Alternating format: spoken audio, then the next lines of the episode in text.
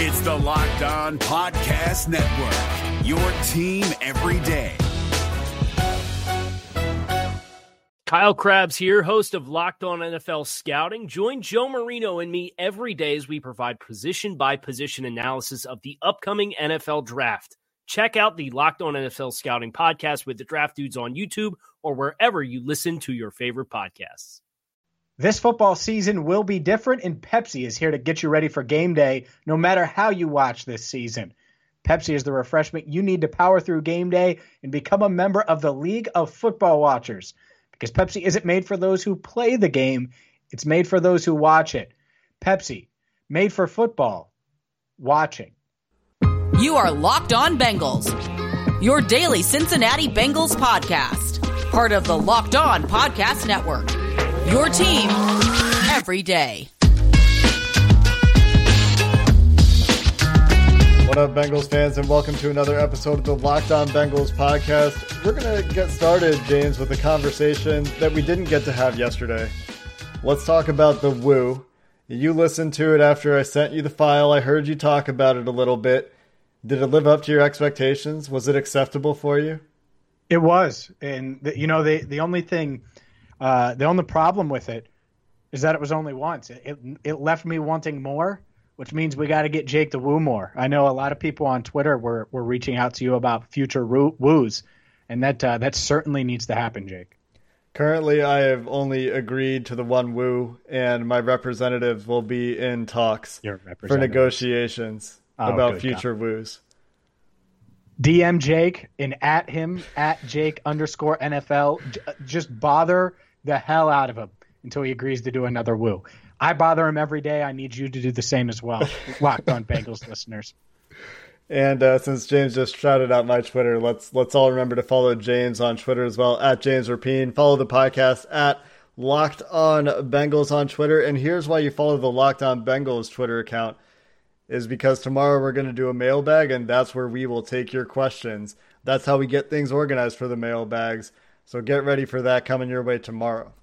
Today we're going to talk a little bit more about Sunday's victory. You got James and my initial takeaways on Sunday after the game, maybe on Monday if you saved it for the next day.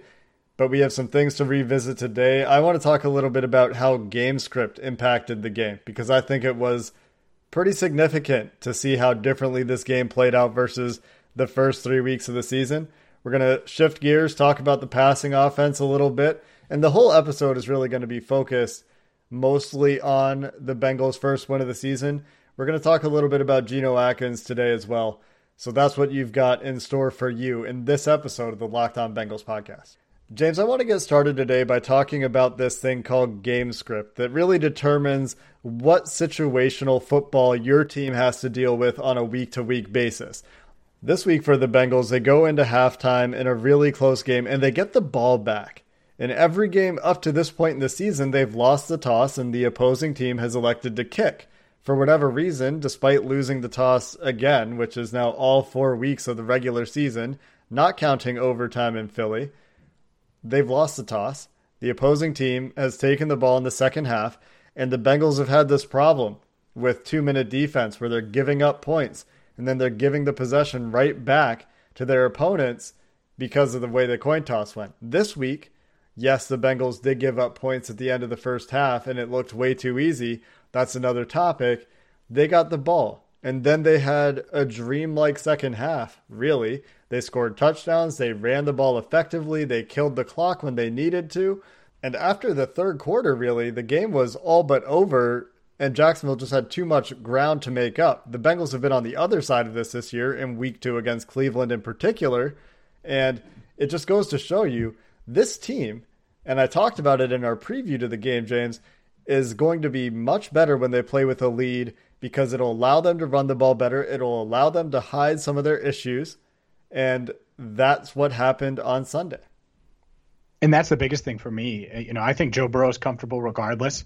He's comfortable down 21 or up 21. His beat doesn't change, but the offensive line, biggest flaw, right? And so if you're down, the opposing team's pass rushers are going to, you know, tee off on that offensive line, and it's going to expose a weakness. What's their other big weakness right now? The interior of their defensive line and their young linebackers. Well, if a team is up like they were, and you mentioned week two, and you're right, it, it played out exactly the opposite of week two, where it was a one possession game, a backdoor, uh, you know, score at the end to, to get it within one possession. But the Bengals were on their heels in week two, and the Jags, even though it looks sort of close, were on their heels the entire second half because of exactly that. It, you know, they, they had, and I think actually Jacksonville abandoned the run game too soon, but the Bengals have done that too at times, and they forced the Jags to do that. And that's, you're right. This is kind of the blueprint uh, week to week if you can, and it's much much easier said than done, especially when you look at the Bengals' Week Five opponent in the Ravens. But yeah, this is what I think Zac Taylor, what Brian Callahan, what all these guys uh, envisioned when they, you know, were in training camp and, and kind of putting together the game plan for week one. Obviously, that didn't happen. It didn't happen four days later or even in week three against the Eagles, but they were able to do it against the Jaguars specifically. Well, actually, all game because they only beat themselves. That, that's the thing. Yeah. Is that's a cliche, but I, I think that was the case. Outside of the first drive, where I just thought it was just poor play calling, that, you know, that three and out after the interception after that, they kind of had their way with the Jaguars, uh, you know, on both ends for the most part, outside of a couple penalties, you know, things that hurt themselves. Uh, the Jags didn't really do anything to beat them. It was kind of the Bengals and what they did to, you know, self inflicted wounds. Have William Jackson lose on a double move to DJ Chark, and really the only player to beat them over the course of the day was DJ Chark. He's a really good player. He beat Jackson that one time, and outside of that, Jackson had a pretty okay game but he did get beat on that double move. He he beat LeShaun Sims a few times. Besides that, defense mostly played really well. There wasn't a lot of pressure in this game for the Bengals defensive front, despite them ending up with three sacks in the game. I would actually say that all of those were of the coverage variety. The back end really did a good job containing the Jags' weapons, and they do have good receivers. Yes, they were really banged up on defense, and that contributed to the offense's ability to get things going especially when Myles Jack goes out of the game after that ridiculous interception off of Drew Sample's face mask. But you mentioned one thing, James, that I want to circle back to, which is the the abandonment of the run game from Jacksonville and Cincinnati doing it in earlier weeks. I think that the Bengals have had to abandon the run game because it hasn't worked. Whereas Jacksonville, you know, they, they were busting off some runs. And you mentioned in the show yesterday the big second half run that was called back for a penalty. That could have really changed the game because the Jags stall immediately after that. So it's not a luxury the Bengals will always have, but when they can run the ball the way they did today and the offensive line blocked well in the running game, they've got to take advantage of it. And they can do it in close games. They can do it when they're not forced to straight drop back pass. And this is the formula. As you said, James, this is a formula for the Bengals to find success going forward this season. And look, I, I know you're, and and I'm not trying to call you out. It's just the reality. The, you and a lot of people look at the value or the devaluing of running backs and say it doesn't matter who's back there. But regardless, when I look at, at this, the, the thing that I like the most, well, maybe not the most, but the thing I like a lot, Mixon didn't go or get going in the first half. What got him going was a pass.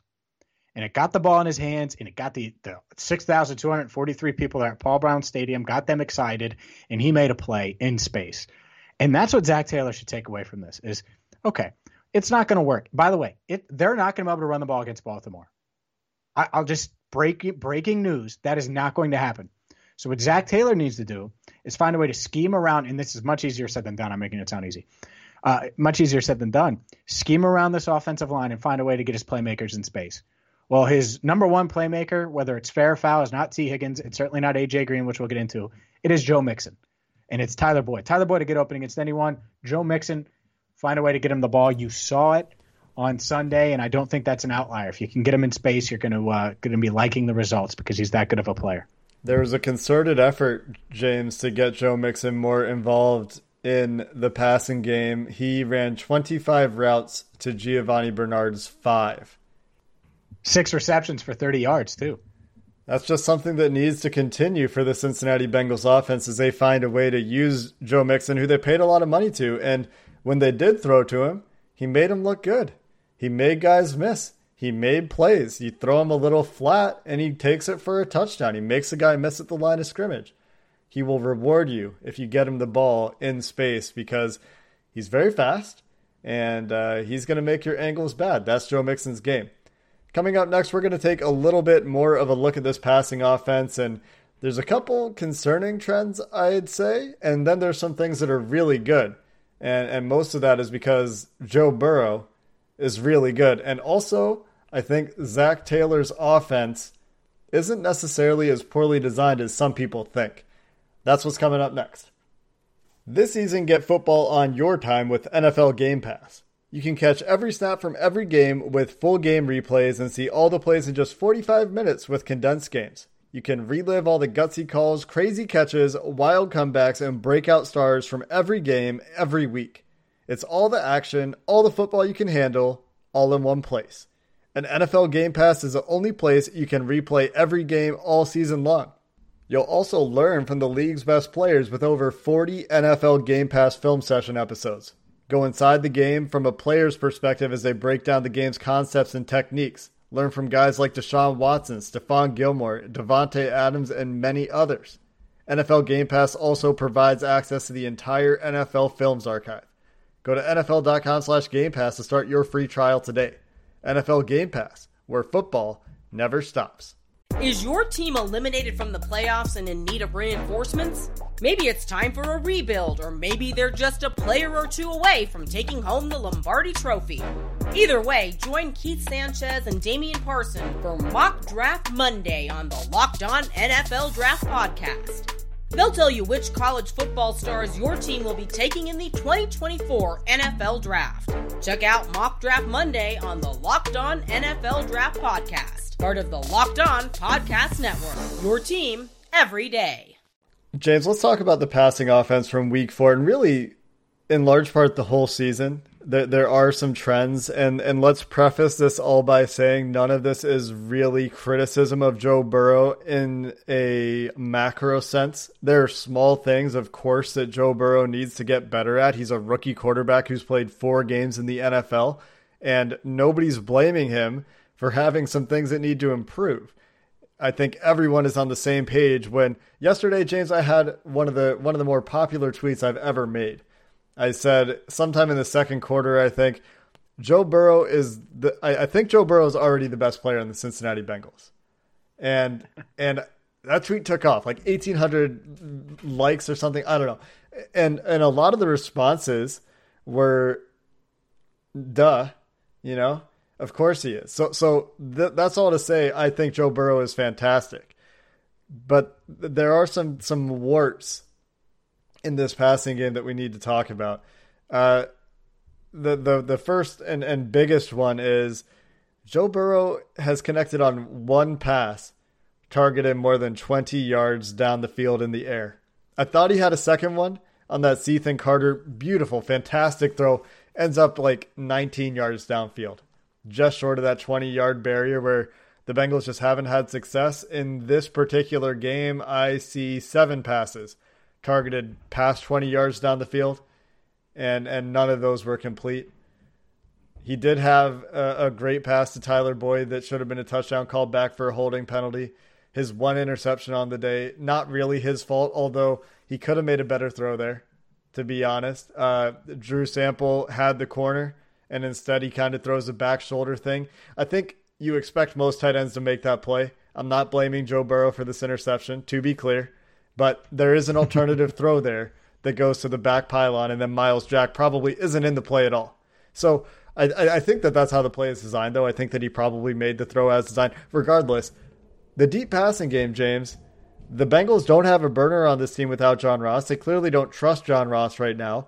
AJ Green's top speed this season is down like two or three miles per hour if you look at NFL Next Gen stats and and that kind of is the transition to maybe the thing that's holding them back in the deep passing game is without AJ and without Ross being deep threats, who is the deep threat on this team?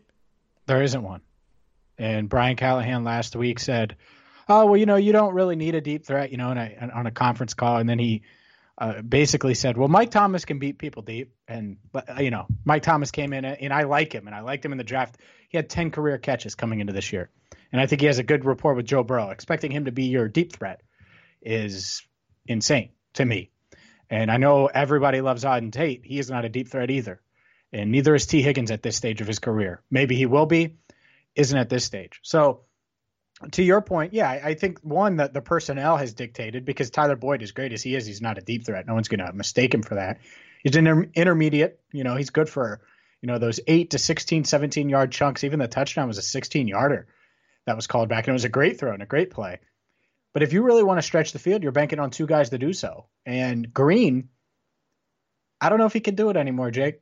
I, I don't know because uh, the the first drive, and I said it earlier in the podcast, how much I hated it. Well, he goes off script, third down. Joe Burrow extends the play, finds Green, and Green looked like he was running in sludge. Like, I, what, what, the hell? You're running in sand? I mean, you're at PBS. Why do they have sand on the field? And uh, I looked at, speaking of NFL Next Gen, uh, I looked it up, and, and, or actually, Ben Baby told me because he has it up the whole time. ESPN has this awesome partnership with them, and it, uh, it, he was running like 15 miles an hour, like as top speed on that route. Well, I, will do that. You, you, know, if you want someone to run 15 miles an hour on the NFL football field, I can do that anytime you want. So that is a concern now, and you know, I, I can get to Ross in a second, but if this offense is going to be as dynamic as it can be this year with a flawed offensive line, with a rookie quarterback, uh, you know, with some personnel issues and a, and a young coach that, that's still probably feeling his way out a bit, specifically juggling the play calling duties as well. W- with all of those things, they need someone to stretch the field. They need a threat. And it doesn't look like AJ Green can separate anymore. And I don't know if it's because he's thinking too much about the playbook, which I don't really buy. I think he's a really smart football player. I don't think this is a Chad Johnson in New England situation, and I don't think Zac Taylor's playbook is that damn complicated. I think he's, you know, I I don't think that's that that can't be the case after four games, um, or if it's he's worried about injury, or if he's just still dinged up from that hamstring. I don't know what it is, but he isn't getting separation and he should have against Jacksonville. And I preface, you know, we talked about it last week that this could be the get right game for Green.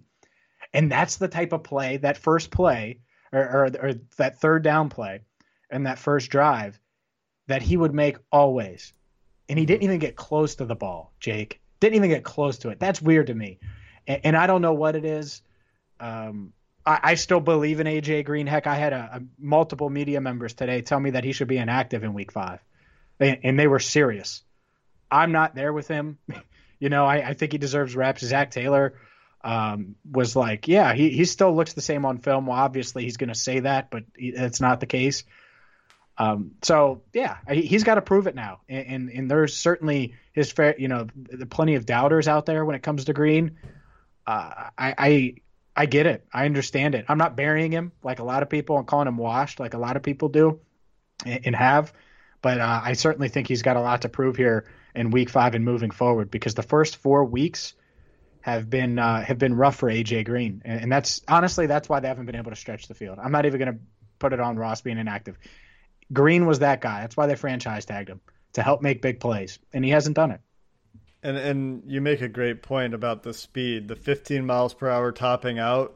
I mean, that's Joe Mixon on his 30 something yard, 34, 32 yard touchdown run. One of the fastest plays in in week 4. I think it was 21 miles per hour. That's mm-hmm. that's a pretty pretty substantial gap. And it's not like AJ was ever really a burner per se, but he could always run fine. Like he ran a four five. I, I think right now he'd probably run what do you think, like a four eight? Given where I, I don't, at right now? That's the thing, is I, I don't know. Like he, he might still run a four five, but on the field, you know, like if he if he's in a tracksuit, he might still be just as fast that eyeball test. But when he's on the field, the, the field speed isn't there in in his defense, the you know the, the route I, I was talking about, he did stop, and then when Burrow went off script, he kept he went upfield, but he didn't. The acceleration just wasn't there, and I, I don't know why, because I don't think it just it, it, just and maybe it is, but I, I, still have my doubts that it's just gone, that it just disappeared, and, and because I remember talking to people that saw him right before camp was open to the media. Hal Lapham was on record with it, saying how good he looked, and that's what I mean. Like I don't know what it is I don't know what it is as you roll your eyes. I, I mean, you, you can't trust Dave Lapham saying AJ Green looks great before camp.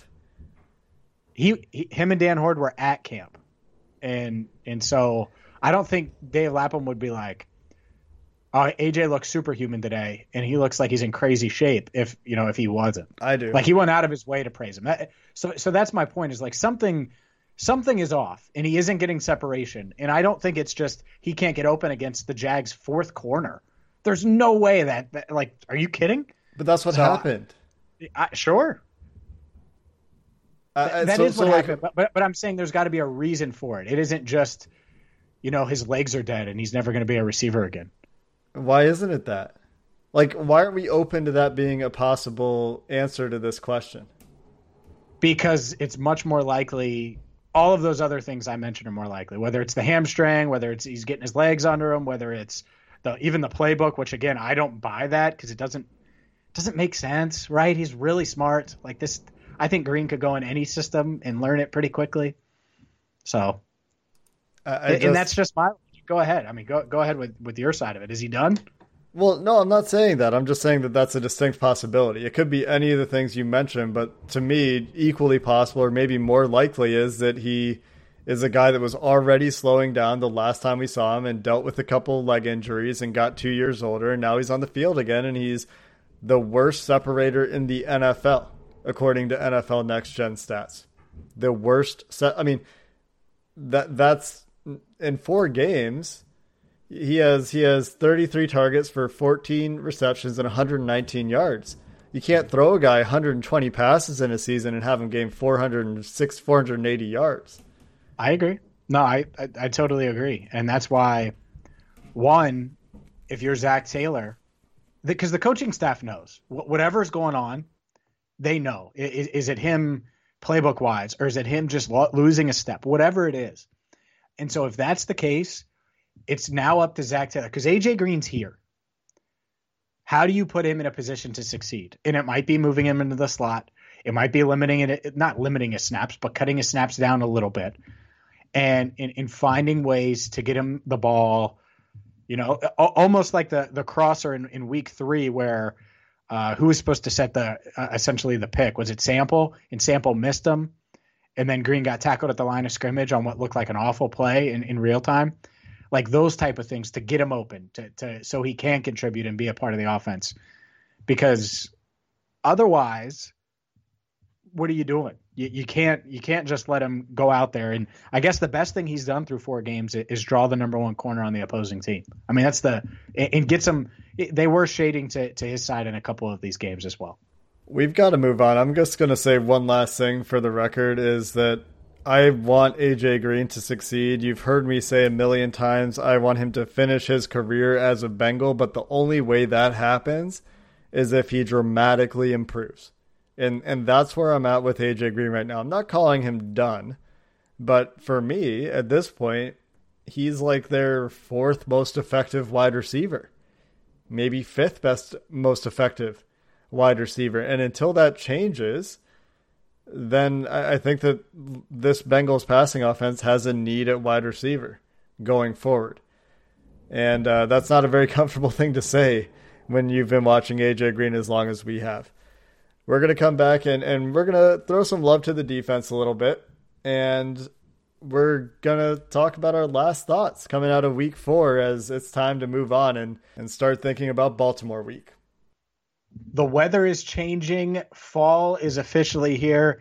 And that means you got to keep up with your auto maintenance because no one wants to get stuck on the side of the road when it's zero out or 10 degrees outside or freezing like it is in Cincinnati during the winter. And so, what you got to do is go to rockauto.com because they have every part that your car, truck, van, SUV, whatever you drive, whatever you're looking for, whatever you need, they have it at rockauto.com. It's a family business serving auto parts customers online for over two decades. Check out all the auto and body parts from hundreds of manufacturers. And the best of all, their prices are always reliably low and the same for professionals as do it yourselfers. Why spend up to twice as much for the same parts? You can order from your own home. You don't have to go to the big box store at rockauto.com. So go there now, see all the parts available for your car or truck and write locked on in there. How did you hear about us box so they know that we sent you? Amazing selection, reliably low prices, all the parts your car will ever need. RockAuto.com. Zac Taylor and the Cincinnati Bengals just broke through their one score game wall. And when you need to break through your wall, maybe it's a mental wall, maybe it's a physical wall. You've heard about us talk about the Built Bar. Now it's time to try Built Go, the healthy replacement for your energy drink where the energy isn't fake It's lasting and natural. 1.5 ounce packages. They've got three flavors peanut butter, honey, chocolate coconut, and chocolate mint.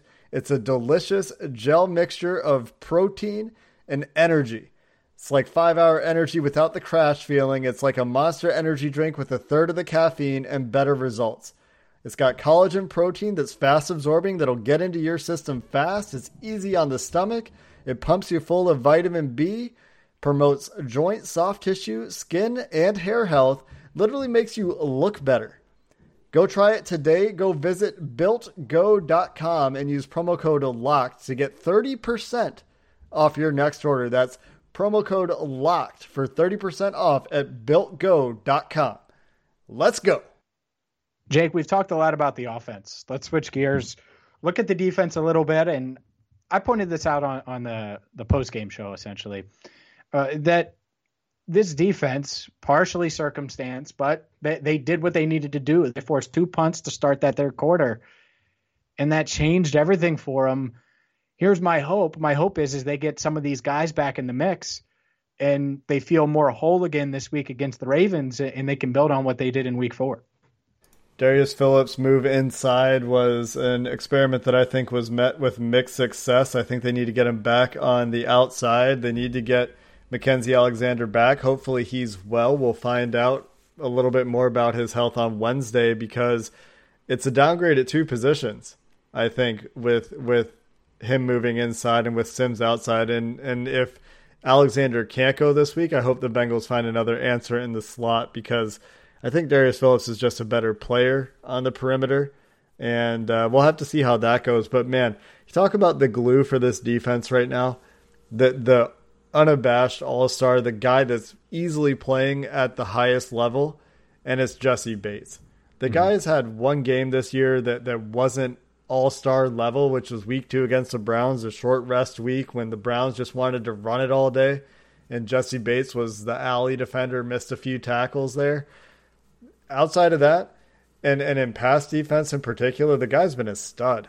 I mean, in this game, breaks up a deep pass, maybe two, two uh, leads to the interception on another play, crashing down on Tyler Eifert, breaks up a deep ball with a perfectly timed tackle down the right sideline on another one, and the guy's just balling out in de- in in uh, pass defense in particular. At this point, he's he's everything that you hoped he would be after his rookie year through four games this season. After a bit of a down year last year as a center fielder, as a free safety I, I tweeted during the game, and, and the reason I, I kind of wanted to get to this, my second most popular tweet, which to me means the, the, the barometer of Bengals fans, the second most popular player on the Bengals right now might be, uh, it's probably Joe Mixon, right? But besides that, it might be Jessie Bates. I, I tweeted, extend Jessie Bates after he broke up that deep ball. And uh, I, I, I truly believe that. He, he's a guy that needs to be part of the next core. Absolutely. At uh, 100%. It's it's funny you say that. Uh, I thought it was interesting. Jessie talked after the game, and he should have. You know, podium game for Jessie Bates. And one of the things he was asked about was, you know, his rapport with Joe Burrow and how impressed he's been with him. And he laughed. He was like, "Yeah, we motivate each other and we talk, and you know, he's the face of the franchise." He's like, "The crazy part is Joe's older than me." and that's the that you know the the crazy part with Jessie Bates is he's coming into his own this year, and you're seeing everything kind of come together. I think it's a breakout year, but he's 23 years old, you know, and he's been in the league now. It's his third season. This is when he should break out. This is when you want to see him grow into that that safety that they envisioned. And honestly, this is like the one thing I think Teryl Austin deserves a little credit for. I know he wanted a center fielder like Jessie Bates, and he wasn't a good defensive coordinator, but uh, he goes out and, and, helps the Bengals or pushes the Bengals to get a guy like Bates, and looks like that's uh, the one good move he, he made when he was the Bengals DC.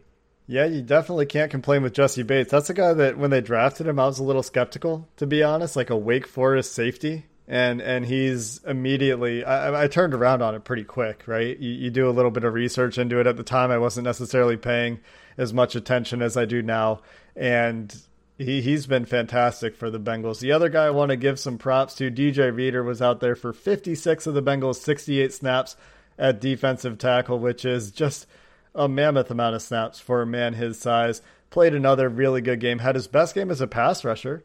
You probably noticed it during the game, pushing pockets back into Gardner Minshew's lap a few times. and also played really well in the run game. So some props to DJ Reader. And the other thing I want to mention, James, before we get out of here today, Michael Jordan has struggled this year a little bit at left guard. He's had one good game and a few mediocre games, let's say. You talk about guys younger than than Joe Burrow. He's one of the youngest on the team. He's not even 23 yet. And so yes, it's fair to criticize I think Mike Jordan's play this season to some extent.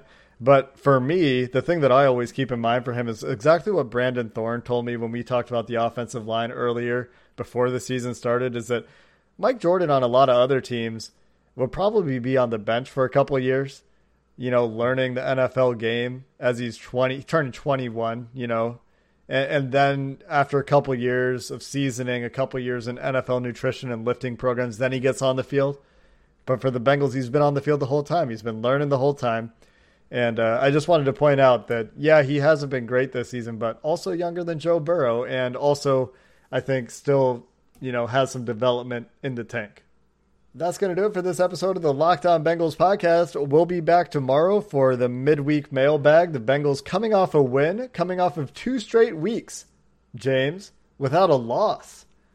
One, two, and one are the Bengals. They can get to 500 next week as 14 point dogs on the road in Baltimore. Until the mailbag, Bengals fans, a Who Dey, and have a good one. Hey, Prime members you can listen to this Locked On podcast ad free on Amazon Music. Download the Amazon Music app today. Is your team eliminated from the playoffs and in need of reinforcements? Maybe it's time for a rebuild, or maybe they're just a player or two away from taking home the Lombardi Trophy. Either way, join Keith Sanchez and Damian Parson for Mock Draft Monday on the Locked On NFL Draft Podcast. They'll tell you which college football stars your team will be taking in the 2024 NFL Draft. Check out Mock Draft Monday on the Locked On NFL Draft Podcast, part of the Locked On Podcast Network. Your team every day.